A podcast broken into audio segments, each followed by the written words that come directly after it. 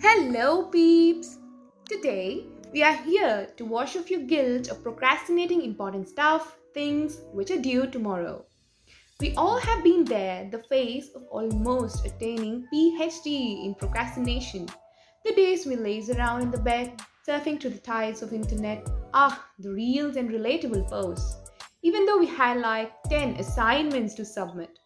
Those were not our best days, but yet we managed to get through those tough times with an outburst of determination in our hearts and speed in hand, just to turn in assignments before the clock hits 12. This reminds me of the glass slipper lady trying to run away from the ball. We try to run away from our work, try to relax. The worst part is, we can never truly relax because the thought of having to complete that work is always in the back of our minds haunting us. And remember the last time you promised yourself that you would change and how you said to yourself, Damn, I don't deserve this mental tension.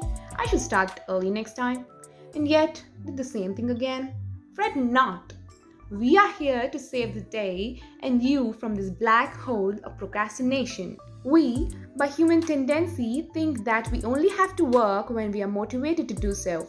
Let me tell you, contrary to popular belief, motivation does not get work done, discipline does.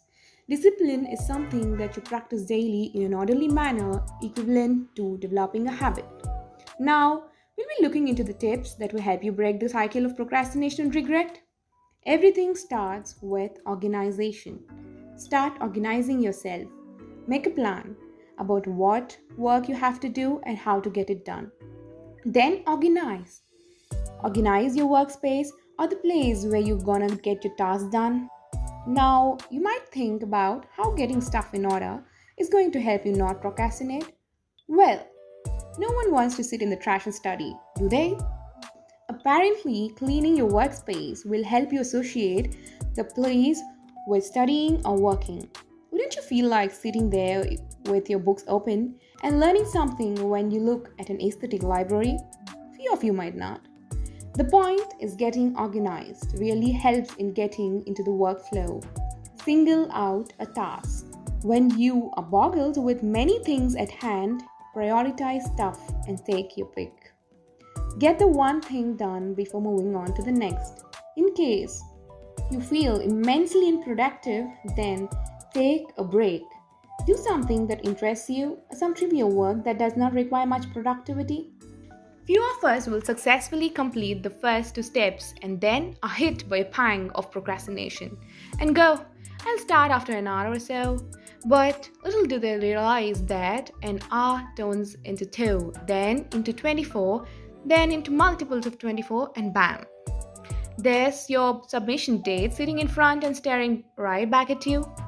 Since we don't want to fall into this trap, we have to start the task on the spot. Now, picking a task is equally important as doing them. I know, we all have big dreams and strive for perfection. Try to focus more on the work than the outcome.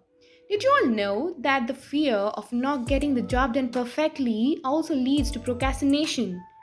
So, you might want to set goals that are at reach. If you don't make it on the first try, don't be disappointed. Start small and divide your work on jobs according to the amount of reward you get from doing the job. It is phenomenal that we got here, but how do we carry it on and not abandon the job in the middle of the roads?